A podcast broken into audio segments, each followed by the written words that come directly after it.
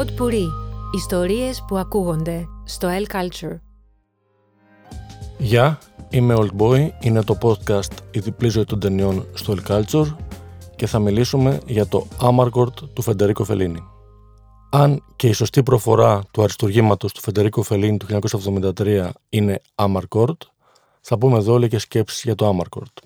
Σε μια σκηνή του Amarcord, οι κάτοικοι της περιοχής στην οποία διαδραματίζεται όλη η ταινία κατευθύνονται προς την παραλία και μπαίνουν σε πολλές μικρές βάρκες.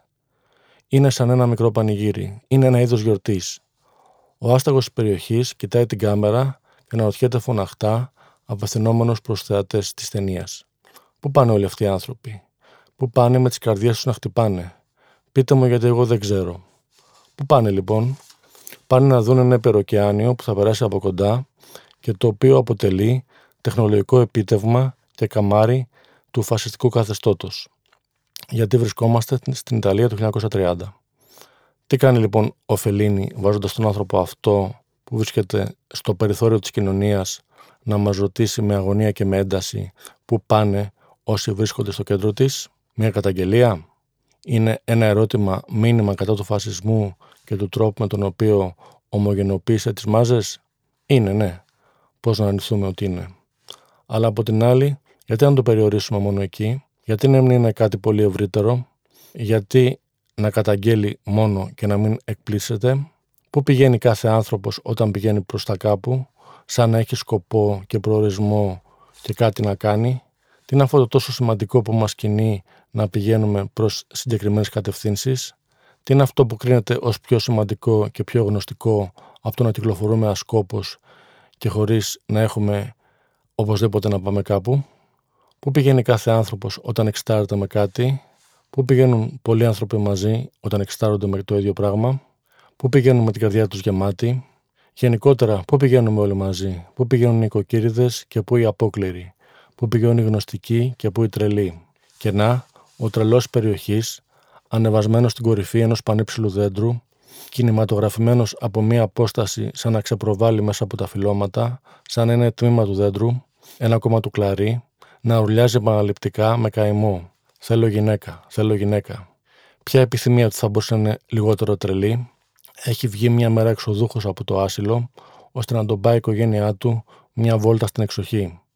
Αλλά δεν μπορεί να συντονίσει το σώμα του και τα γενετικά του όργανα. Θα κατέβει από την άμαξα να κατουρίσει και δεν θα κατεβάσει το παντελόνι του.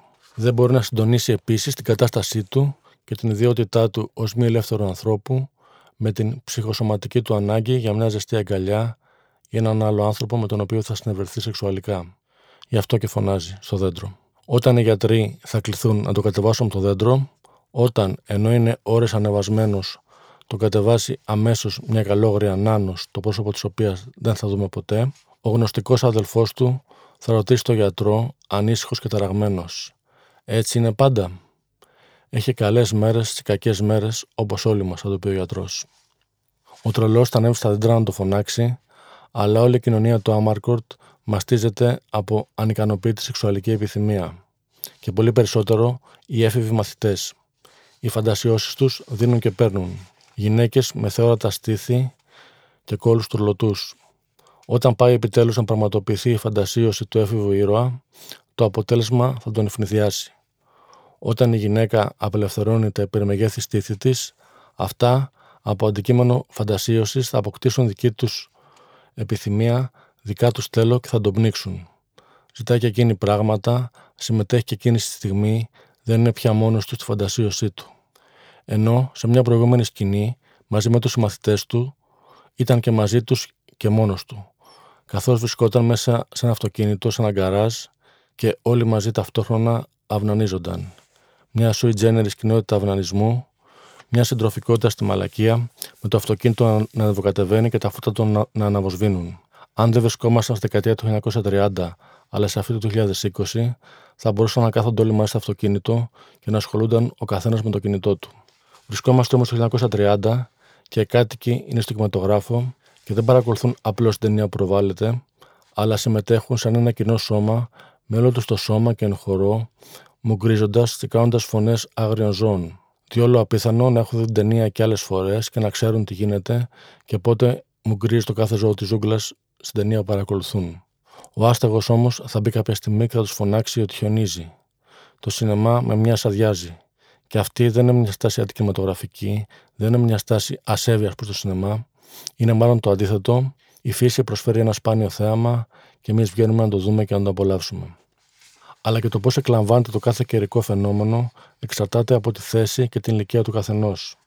Όταν πιάνει πυκνή ομίχλη, ο παππούς βρίσκεται στο δρόμο, δεν αναγνωρίζει τίποτα και νομίζει ότι πέθανε και βρίσκεται πια στον άλλο κόσμο ή πάντως κάπου στα σύνορά του.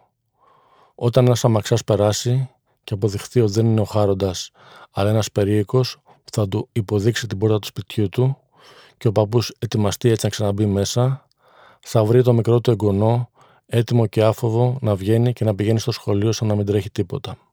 Και η ίδια παχιά ομίχλη, την οποία ο παππούς ερμήνευσε ως μεταφυσικό τοπίο, μετατρέπεται για τους εφήβους σε ένα πεδίο όπου χορεύουν με αόρατες δάμε.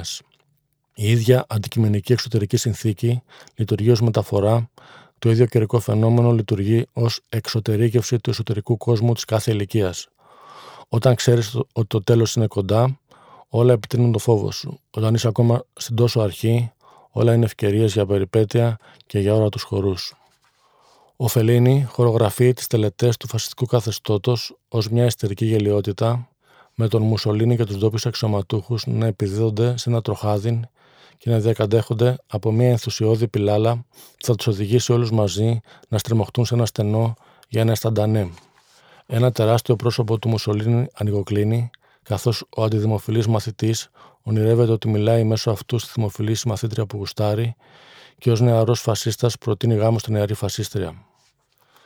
Στις απολαυστικές σχολικές σκηνές, όπου παρακολουθούμε τον ένα μετά τον άλλο τους καθηγητές να παραδίδουν μαθήματα, καθηγητές που ας μειωθεί ότι τους έχουμε δει νωρίτερα να είναι άπαντες ενεργά συμμετοχή στο καθεστώς, τι αναγνωρίζουμε άραγε περισσότερο, το πώς διαστρέβλωσε την εκπαιδευτική διαδικασία το φασιστικό καθεστώς, ή μήπως δυστυχώς βρισκόμαστε ενώπιον κάτι πολύ πιο οικείου, γιατί άραγε αυτή η αποξένωση από τη διδακτέα ύλη και τον τρόπο παράδοσής της, γιατί άραγε αυτή η στηρότητα του εκπαιδευτικού συστήματος; Μας είναι τόσο πολύ γνώριμη, Μήπως δηλαδή στο εκπαιδευτικό πρόγραμμα το ζήτημα είναι πολύ πιο δομικό και πολύ πιο απάλευτο; Μήπως το εκπαιδευτικό σύστημα δεν χρειάζεται δηλαδή κανένα φασιστικό καθεστώς προκειμένου να είναι καταπιεστικό, στήρο και γελίο; Ή μήπως η γελιότητα προκειμένου είναι και κάπου νομοτελειακή. Μήπως είναι υγιές να αντιμετωπίζαμε τότε ως μαθητές του καθηγητές αλλά και στη συνέχεια το θυμόμαστε με τρόπο σκοπτικό; Μήπως είναι ένα αντίδοτο των μαθητών στην εξουσία αυτή η υπονόμευση δια της άτυρας των φωνών και των μανιερισμών των καθηγητών τους; Από την άλλη, η θρησκεία στο Άμαρκορτ με τον βαριεστημένο διεκπαιρεωτή των εξομολογήσεων ιερέα καταπιέζει λιγότερο. Αφού εκπρόσωπός της δεν δώσει τελείως, δεν μπορεί και να γεμίσει με αρκετές ενοχές τους εξομολογούμενους μαθητές Απλά, σαν ένα είδος στήριξη υγειονομικού θρησκευτικού πρωτοκόλου, τους ορίζει να πούν τρία πατερημάκια Αβε Μαρία, αλλά πλέον τα χέρια τους πολύ σχολαστικά και να φοράνε τις μάσκες τους όταν υπάρχει συνοστισμός. Όσο για την οικογένεια, ο Φερίνη την απεικονίζει φουλ στη θεατρικότητα. Δεν είναι ότι απαραίτητα δείχνει πράγματα ανώδυνα. Δεν είναι ότι απαραίτητα πίσω από την πρόσωψη της θεατρικότητας, των φωνών, των δε σε αντέχω άλλο, κρύβεται ένας παράδεισος και μια ατέλειωτη στοργή. Μόλον στην πορεία θα υπάρξουν και σκηνές τοργή και τρυφερότητας σκηνιαξίματο, ας δεχτούμε ότι η ταινία δεν περιγράφει ένα σκηνικό οικογενειακής ευτυχίας. Από την άλλη, αυτή η τόση θεατρικότητα των αντιδράσεων καταλύει τουλάχιστον και διαχέει την όποια τυχόν τοξικότητα. Έχουμε να κάνουμε με μία ευτυχία, αλλά είναι μία μη σκοτεινή έλλειψη ευτυχίας. Είναι μία έλλειψη ευτυχίας ιδωμένη με τρόπο καρικατουρίστικο και ζεστό και όχι ζωφερό. Και εν πάση περιπτώσει, όταν το καρό τραπέζι τελικά αδειάσει, ο πατέρας καθισμένος στην κεφαλή του θα αρχίσει να μαζεύει υπαρκτά ή ανύπαρκτα ψίχουλα και αυτή είναι μια σκηνή από μόνη της παρακτική. Στην οικογένεια, ο αδελφός της συζύγου, παρά την ηλικία του, η οποία δεν είναι μικρή, μένει μαζί με τους υπόλοιπους, δεν μοιάζει να δουλεύει πουθενά και τρώει τα πάντα στο σπίτι με ιερό ζήλο. Είναι επίσης ενεργός φασίστας. Ο Φελίνη Κάπου δήλωσε ότι εκπροσωπεί εκείνους οι οποίοι έμειναν αιώνια έφηβοι, δεν ενηλικιώθηκαν ποτέ και προτίμησαν να αναθέσουν σε κάποια ανώτερη δύναμη να σκέφτεται και να δρά για λογαριασμό τους. Α κλείσουμε με ερωτήματα που μάλλον θα μείνουν και τώρα αναπάντητα.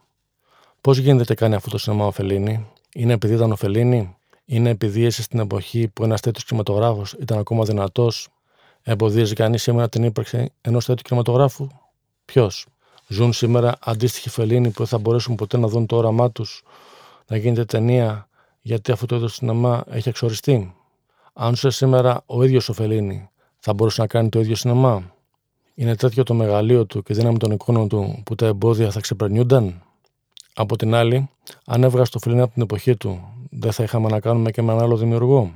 Δεν αντανακλά την εποχή του, δεν τη μεταφράζει, δεν τη μεταφέρει. Όχι μόνο καλλιτεχνικά, αλλά και το πνεύμα της, το ήθος της. Εν πάση περιπτώσει, αν υπάρχει ένα διαρκές θαύμα στο σινεμά του Φελίνη, είναι το τι μπορεί να χωρέσει κάθε πλάνο του. Πόση ελευθερία, πόσος πλούτος, πόση ποίηση, πόση ζωή.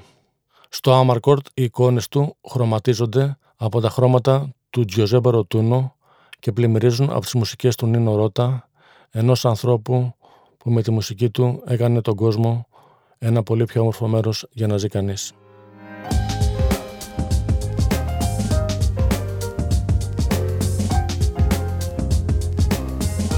Pod Puri. Ιστορίες που ακούγονται στο L Culture.